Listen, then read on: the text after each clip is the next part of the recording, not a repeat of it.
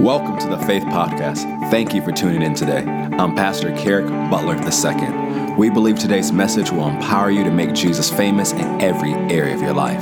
Here's today's message. Open your Bibles to John 16, verse 13 with me. John chapter 16, verse 13.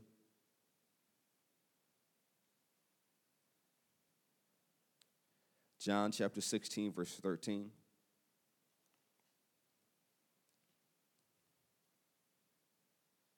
John chapter 16, verse 13.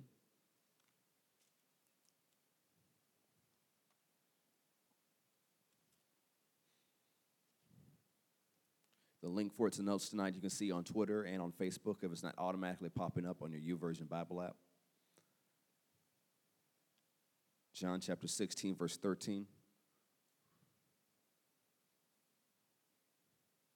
Howbeit, when he, the Spirit of truth, is come, he will guide you into all truth, for he shall not speak of himself. But whatsoever he shall hear, that shall he speak, for he will show you things to come. As we said before, that word show means announced. As we covered a few weeks ago, the Holy Spirit speaks through the Word of God, the inward witness, and the voice of our conscience, and his more authoritative voice that we hear in our hearts. The Holy Spirit also speaks through the ministry gifts of apostles, prophets, evangelists, pastors, and teachers. Some of the Holy Spirit's communication come through the vocal or the inspirational gifts, as we saw two weeks ago in 1 Corinthians chapter 12. Let's go to 1 Thessalonians chapter 5. So there's different ways the Holy Spirit communicates unto us. And one of the way, one of the reasons why he communicates unto us is to show us or announce to us things to come. 1 Thessalonians chapter 5. 1 Thessalonians chapter 5.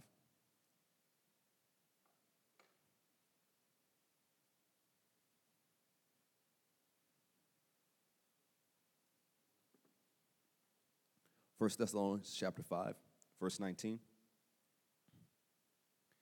Quench not the spirit, despise not prophesying, prove all things, hold fast that which is good. The New American Standard says this, this way do not quench the spirit, do not despise prophetic utterances. Another translation says don't ignore them, but examine everything carefully hold fast to that which is good, which lets you know just because someone prophesies doesn't mean you have to believe everything they say. That means you look at it and you examine it in the light of the scriptures. And you examine it in the light of the inward witness. Does it bear witness with your spirit? So, any prophetic utterance you examine. But Paul also says here just because people may not prophesy right and they prophet lie, you don't throw all the prophecy out. You don't throw the baby out with the bathwater.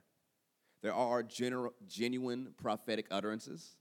There are genuine prophetic voices. There are genuine prophets. And one of the ways the Holy Spirit speaks to us is through the gift of prophecy. And as we said before, that is a supernatural message in a known tongue. But there's also tongues and interpretation of tongues, which is a supernatural message in unknown language interpreted into a known language. We also know the word of wisdom, where it's concerning God's plan and purpose concerning the future. So the Holy Spirit will speak to us through the gifts of the Spirit, also through the gifts given to the body of Christ, the apostle, prophet, evangelist, pastor, and teacher. And so one of the things we're doing in the series of Wednesday nights for the rest of the year is preparing for 2019. And we're talking about different things the Lord has said to us in Wednesday on Sundays or in times of prayer that He's talked to us about what's coming next year and beyond.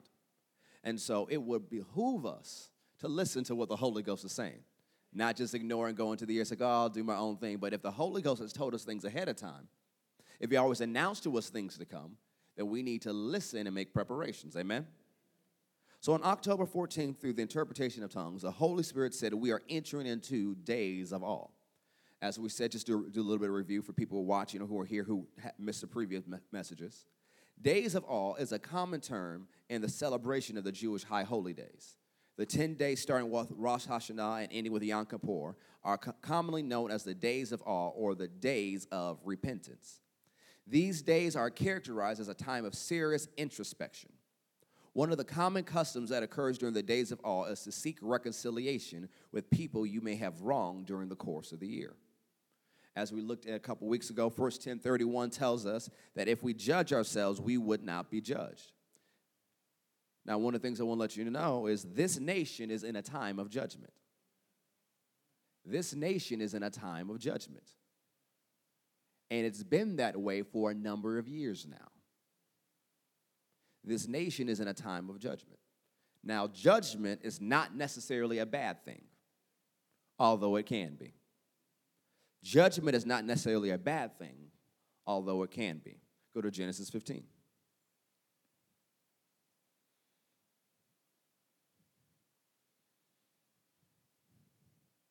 Genesis 15.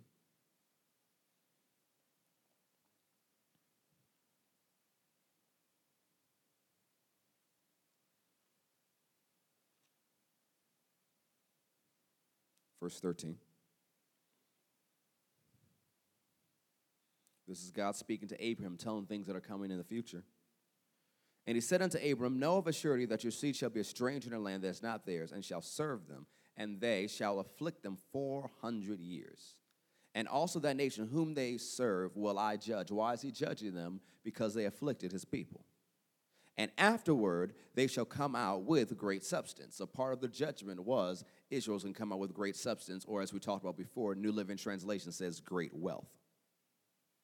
And thou shalt go to your fathers in peace, and he shall be buried in a good old age. But in the fourth generation they shall come here again, for the iniquity of the Amorites is not yet full. So before we go forward, the judgment on Egypt was the destruction of their nation and their wealth being transferred to Israel. When the iniquity of the Amorites was full, their judgment was that God drove them out of their place. You see that in 1 Kings 21. And that the land spit them out. Now, notice it uses the phrase, the judgment was not yet full, or the iniquity was not yet full. One of the things you see in the Old Testament when it comes to judgment is a picture of a cup. And so, with this cup, this cup is not full, right? It's not your question. It's not full. But if water kept being pulled in till it hit to the full, till it overflows, then it, the cup would be full. So, where judgment is concerned, especially in the Old Testament, was they're not going to be judged if this is what they're doing in their nation. But God says they're not going to turn. In 400 years, their cup will be full and judgment will come to them. Now, one of the things you see as you read through the book of Joshua, that one of the reasons why those nations were judged, that Israel took their land, was they refused to believe. That was the final thing, in addition to all the other horrible things they did. Because Rahab was a member of one of those nations that were supposed to be judged, but she believed. And because she believed, she was not judged. So just because it's a time of judgment for a nation doesn't mean you have to participate in it. Go to 1 Kings chapter 16.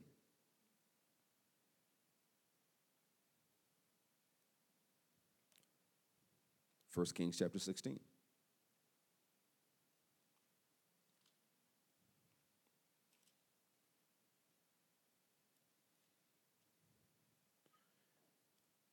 Now, some of you have been with, uh, with me long enough to know back in 2015, I said judgment was coming a lot. And it wasn't in my notes. A lot of times it kept coming out of my mouth. Judgment is coming, judgment is coming. I'm like, well, wow, I guess judgment's coming. And I would even say, I don't know what it looks like. And the thing is, we're seeing some of those things we, the Lord told us about in 2015. 1 Kings chapter 16, verse 29.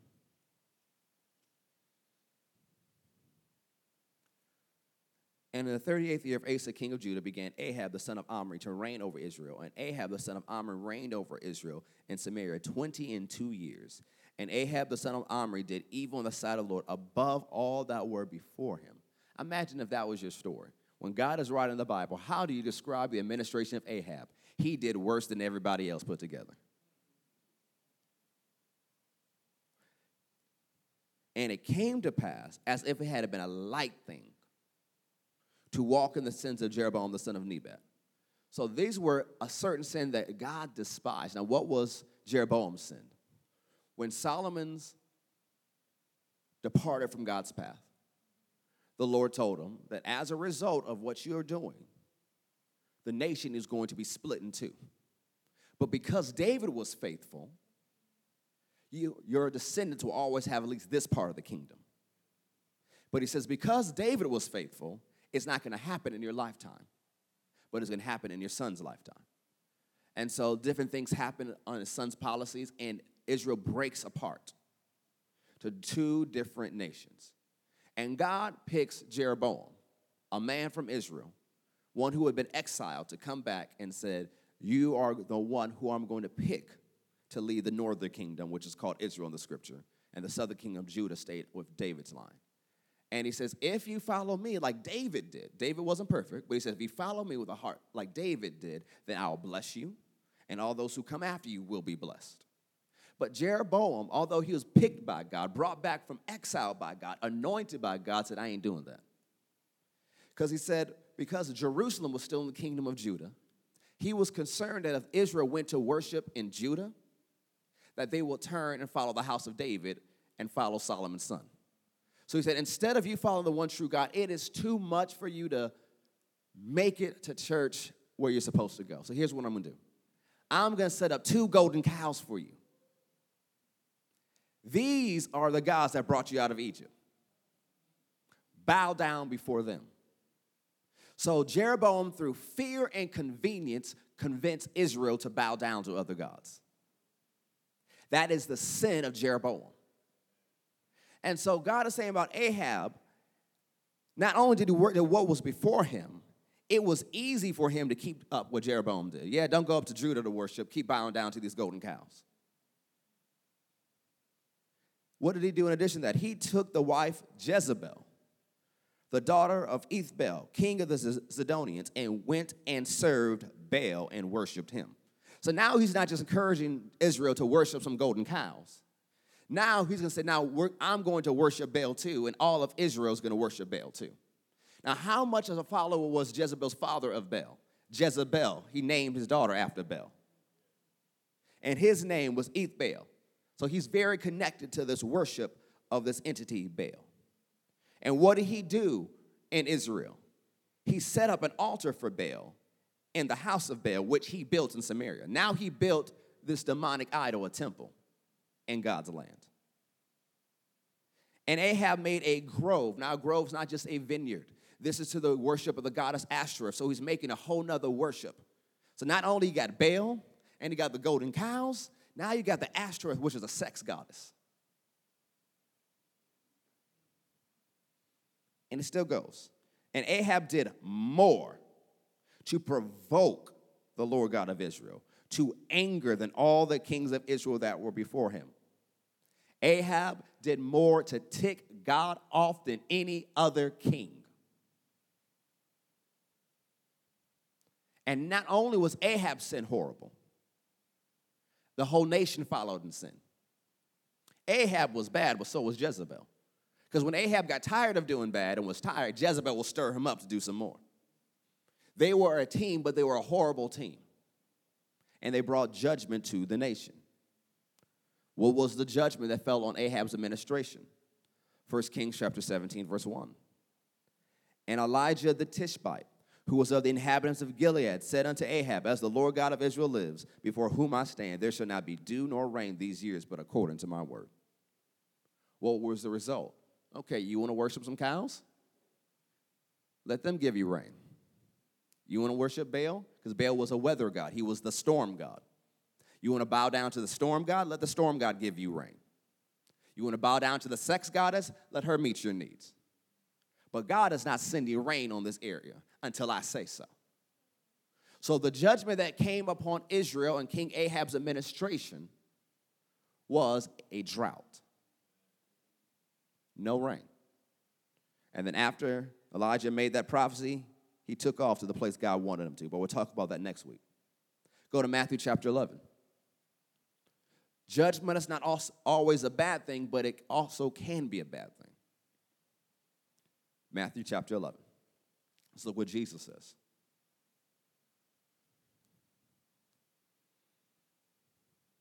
Matthew chapter 11.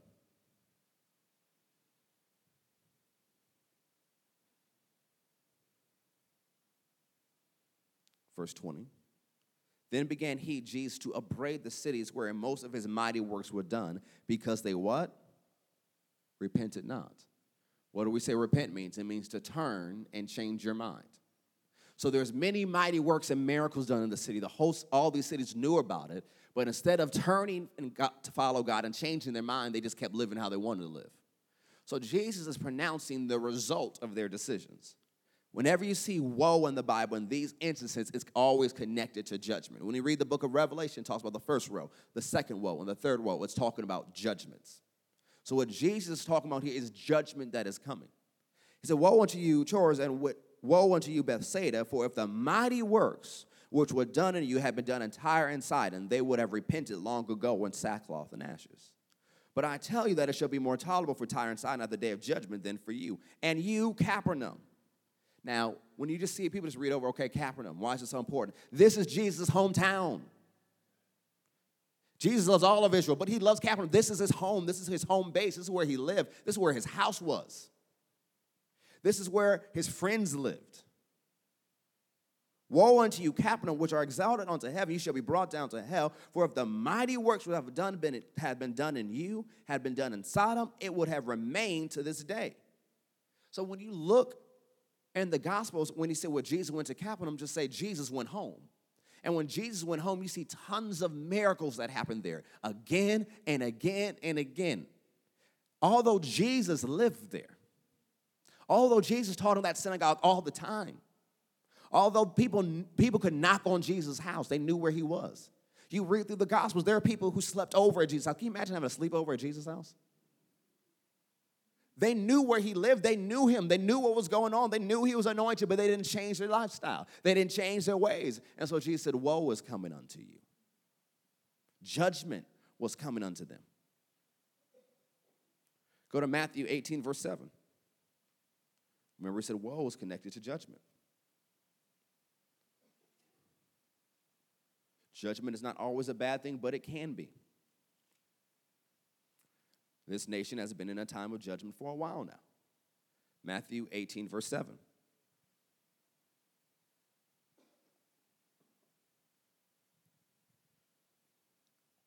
Woe unto the world because of, of offenses, for it must be needs for it must needs be that offenses come. Offenses are going to come.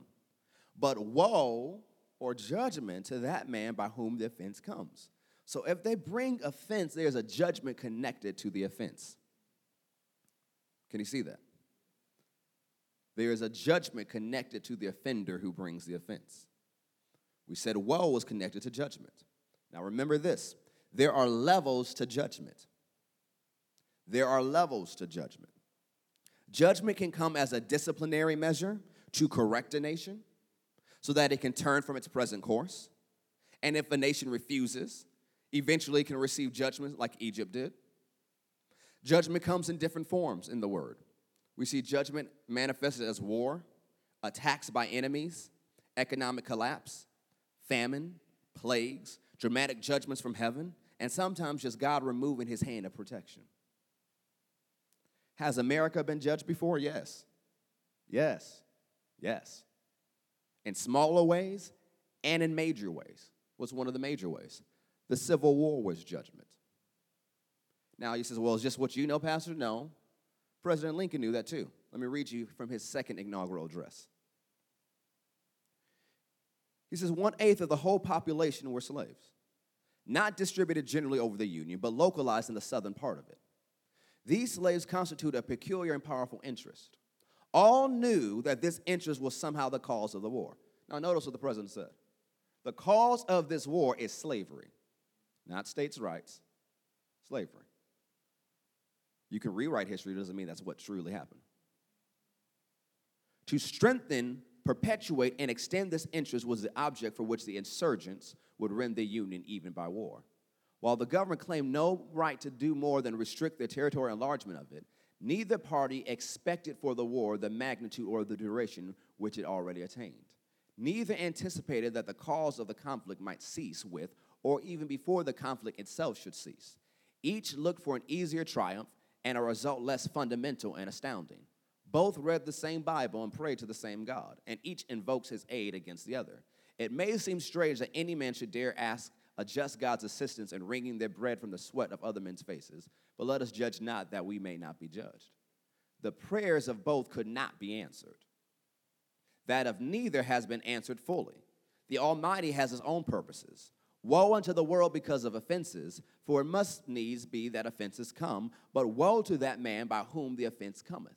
If we shall suppose that American slavery is one of those offenses which in the providence of God must needs come, but which having continued through his appointed time, he now wills to remove, and that he gives the, to both north and south this terrible war as the woe due to those by whom the offense came, Shall we discern therein any departure from those divine attributes which the believers in the living God always ascribe to him?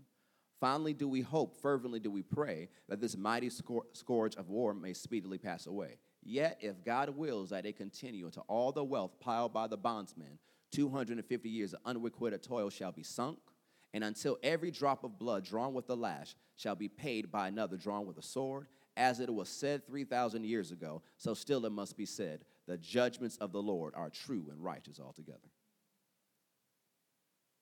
The Civil War was judgment. The president even said that if God requires that every drop of blood that came from the slave man's lash be paid back with blood drawn from the sword, God's judgment is right. He said, if it takes all the money of this nation being spilt till it pays up all the money that was built up by slavery over 250 years, God's just, justice is true. The Civil War was judgment on slavery because America refused to do away with it. That is one of America's original sins.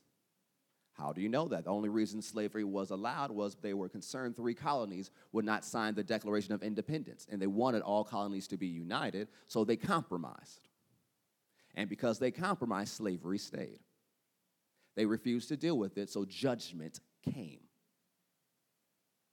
Now, one of the things you also, as you study American history, especially the Great Awakening, you have to imagine if an awakening kept continued, because the awakening touched all populations, if the move of the Holy Ghost continued, the Holy Ghost could have dealt with it, right? Right? But one of the things you start when you study awakenings, because not only are people getting saved now, the gifts of the Spirit are beginning to manifest people are starting to speak in tongues. People are starting to fall out. There's some charismatic things happening. But some of the leaders said, no, we don't believe in that.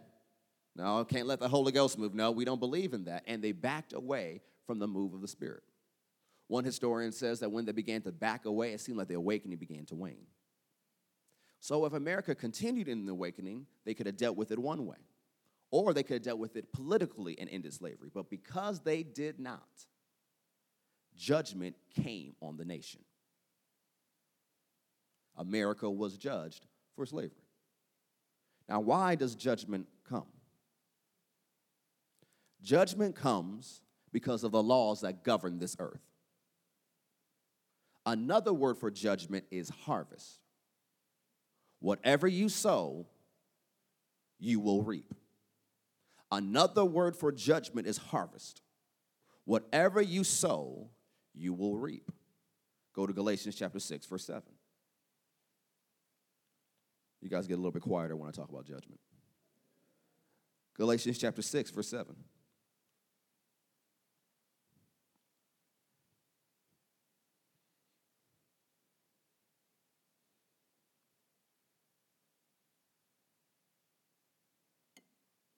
Galatians chapter 6, verse 7. Be not deceived, God is not mocked. For whatsoever, say whatsoever, a man sows, that shall he also reap. Now, a lot of Christians have a misunderstanding concerning judgment. When they think of judgment, they picture God as a judge who's always looking to zap them from their sins. As we shared on Sunday, God punished Jesus so that he would never have to punish you. We saw in 1 Corinthians 10:31, it reminds us that if we judge ourselves, we will not be judged. That if you judge yourself, yep, I sinned, this is wrong, God forgive me, I confess it before you, I'm turning from this path, you will not be judged. Yet people, even Christians, can reap the negative side of judgment. Why? They don't turn from their sowing negative, sinful, and evil seeds. Even though God punished Jesus so he'd never have to punish you, you can still reap the negative side of judgment because you keep sowing the wrong thing. It's like you trying to use your faith confession over apple seeds and turn them into an orange plant. You keep sowing apple seeds, you're going to get an apple tree one day.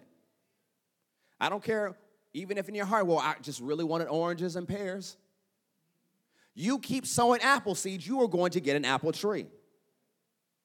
Seed time and harvest is a governing law of this universe. What you sow, you will reap. Seed time and harvest and other spiritual laws are like gravity. Seed time and harvest and other spiritual laws are like gravity. We call these things laws because they work all the time. Watch this. Leon, stand up for a second. Stand right here. Okay, turn around, face him. Jump. Oh, y'all see him jump, right? Did y'all see God push him back down to the ground? You sure? Let me try it again. Jump again. Jump a little bit high so they can see it. Did y'all see God push him back down to the earth? Did y'all miss it? Let's try it one more time. Didn't y'all see God push him to the earth? No. What brought him back down? Gravity. See, a lot of people, thanks, Leon, they think when things happen in this nation or happen in their lives that God did it, God judged them for that. No, they just reaped a harvest. There's a law that's always at work. Just like God didn't push Leon back down to the ground, when judgment comes, that doesn't mean it directly came from God. It just means people are receiving harvest. Individuals can receive harvest. Churches can receive harvest. Cities, states can receive harvest. A nation can receive a harvest. Judgment can be good, and judgment can bring things you don't even want to see. So, if you're living right and sowing the correct seeds, a time of judgment shouldn't scare you. If you're living right and sowing the correct seeds. Why? Because you have a harvest right in front of you, and it's full of good things. Go to Psalm 126. Psalm 126.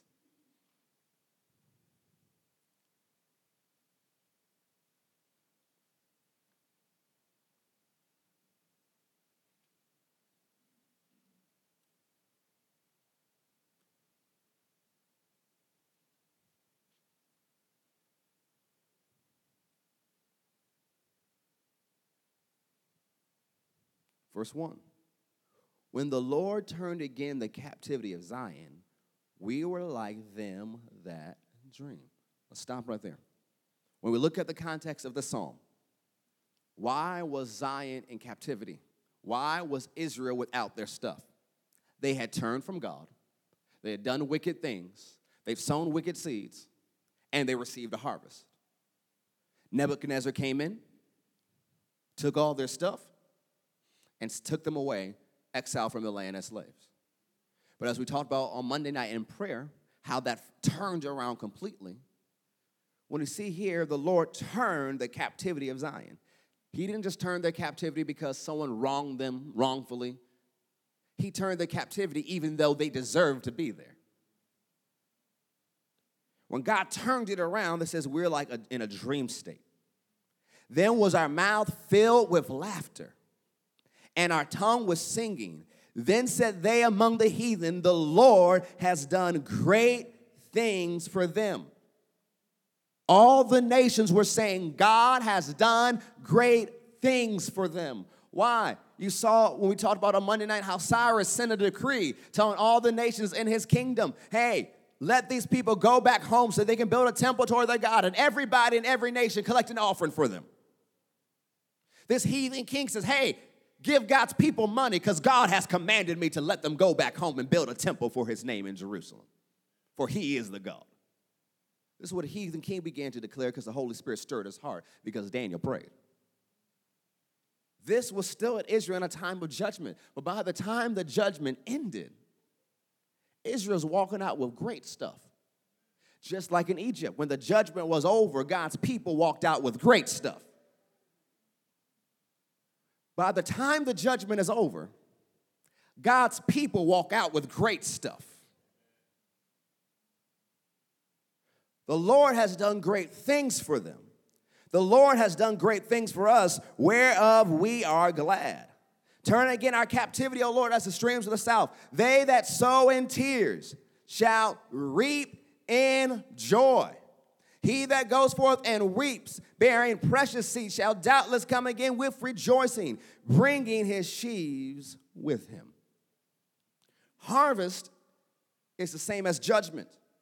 Judgment can be a bad thing for those that have sown wrong seed, but it can be a great time for those who've done the right thing. And whenever a time of judgment comes to an end, God's people walk out with great stuff. Whenever a time of judgment comes to an end, God's people walk out with great things. Whenever a time of judgment comes to end, God's people walk out with great wealth. And I will let you to know that the time of judgment for this nation is coming to an end very soon.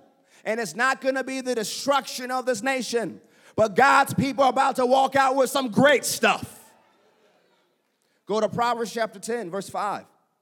It's harvest time. Yes, there's judgment happening all around us, but it's also harvest time. Proverbs chapter 10, verse 5. Proverbs chapter 10, verse 5.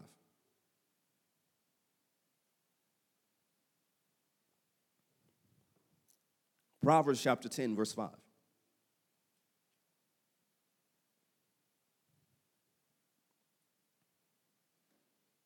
He that gathereth in summer is a wise son, but he that sleeps in harvest is a son that causes shame. You need to be actively focused on reaping the harvest that's in front of you. That's one of the reasons we're sending out these emails every Friday. Harvest Friday, get you focused on reaping the harvest. I wholeheartedly believe there's harvest out there for us that God has protected, that we've left alone because we forgot about it. But God is stirring us up to remembrance so we can reap the harvest that's already made ready for us. So if you're not on the email list, we put a link on the notes where you can go and sign up or you can sign up on the website. It's time for us to reap our harvest, amen. If you have a negative harvest coming your way, repent. Turn from what you are doing, change your mind, and receive a crop failure. So you might say, Well, I've been doing wrong things for 50 years. Well, turn right now. Repent right now. And God will restore to you the years that the cankerworm has eaten. Joel chapter 2, the restoration was coming to them because they had sinned. They had blown it. They had received a harvest for their bad deeds. They had received a harvest for their sowing of sin. But God says, You have turned, and I'm going to pour out my spirit upon all flesh. Your sons and daughters shall prophesy. Your old men shall dream dreams. Your young men shall see visions, and I will restore the years that the cankerworm has eaten when judgment was over, there was an outpouring of blessing. So, one of the things you want to do, as we talked about last week, is you want to make sure that you're ready. That's why we started this series now, not right at the end of December. Because we can tell you all this at the end of December, and now you're caught up in Christmas time and you're caught up time with family and cooking. You don't have time to analyze your life and prepare. That's why we started giving you homework two weeks ago so you can prepare for what's coming. Because if you're prepared, it will cause you to prosper in every arena. You must be prepared. You must be ready. You have to spend some time before God and start to self analyze your life under the wisdom of the Holy Ghost and see what you need to change, see what you need to fix, see what you need to rearrange, see what you need to do to get ready for what God has called you to do. That is not time for delayed obedience, it's time for quick obedience. It's time to get ourselves ready so we can receive what God has for us. So as we go into the next year, it's not just, oh, this was another year, but no, I can receive the fullness of the prophetic utterance the Lord said about 2019. There's too many people that hear the word of the Lord. They see a manifestation in January and half a manifestation in February. And March, they see a quarter of a manifestation. They get to April. Like, what did God say about this year again? One of the reasons is they didn't let the word go down deep and keep applying it every single day. But another reason is people don't prepare. If you don't prepare to receive it, you won't receive everything you're supposed to receive. Now, where this nation is concerned, yes, a time of judgment is going on. But I remember a prophecy by Lynn Hammond a number of years ago. I don't even remember I was in the reading, meeting or I read it later. She says, What's going to come upon this nation is judgment, and it's going to look bad. It's going to look horrible. But she says, it's like if you were mopping the floor. Just mopping. You had some water. It was a very dirty floor. You have the water, you have the solution. And when you begin mopping a very dirty floor, it starts to look worse before it looks better. And so she said, as the judgment comes, it's going to look worse. But when it's done, it's gonna look really good. So don't be bothered by what you see on the news. Don't be bothered by what everybody says on social media. Don't be bothered by every single report you see in this nation. Yep, it's going to look worse, but in the end, it's gonna look real good. And as we already said before, that when the time of judgment comes to an end, God's people walk out with great stuff. God's people walk out with great things. God's people walk out with great revelation, great understanding, great anointing, and great wealth. Prepare yourself so that you're able to walk out with those things, not looking, well, why did that happen to them, Jesus? Prepare so it happens to you. So don't be disturbed by God mopping. Don't be disturbed that God's mopping through some things. Oh, I can't believe this is the worst it's ever been. Oh, Jesus must be mopping today. Stop being disturbed. Stop being afraid.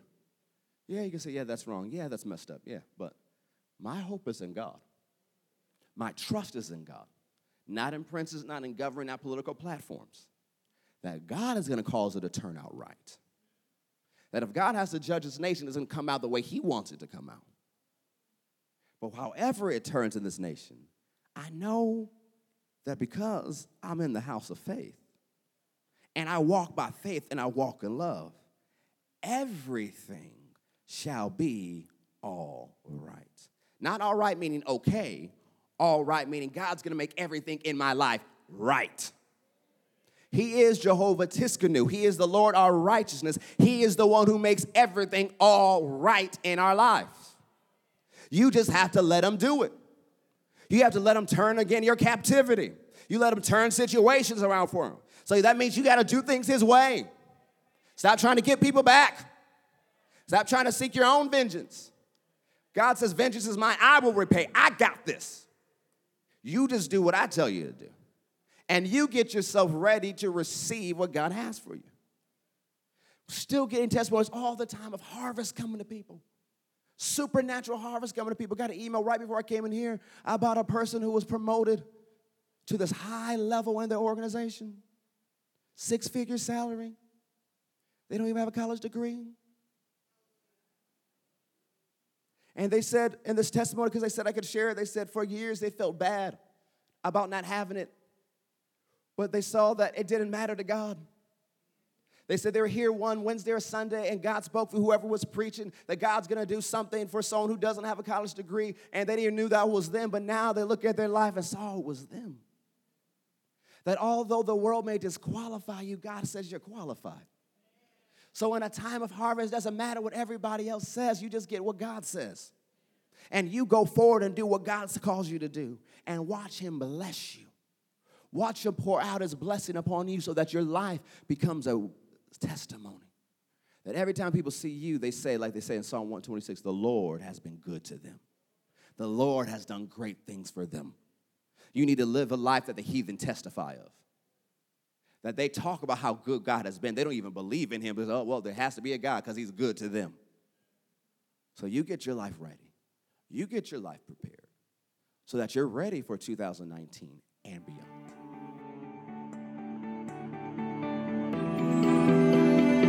I hope you enjoyed today's message.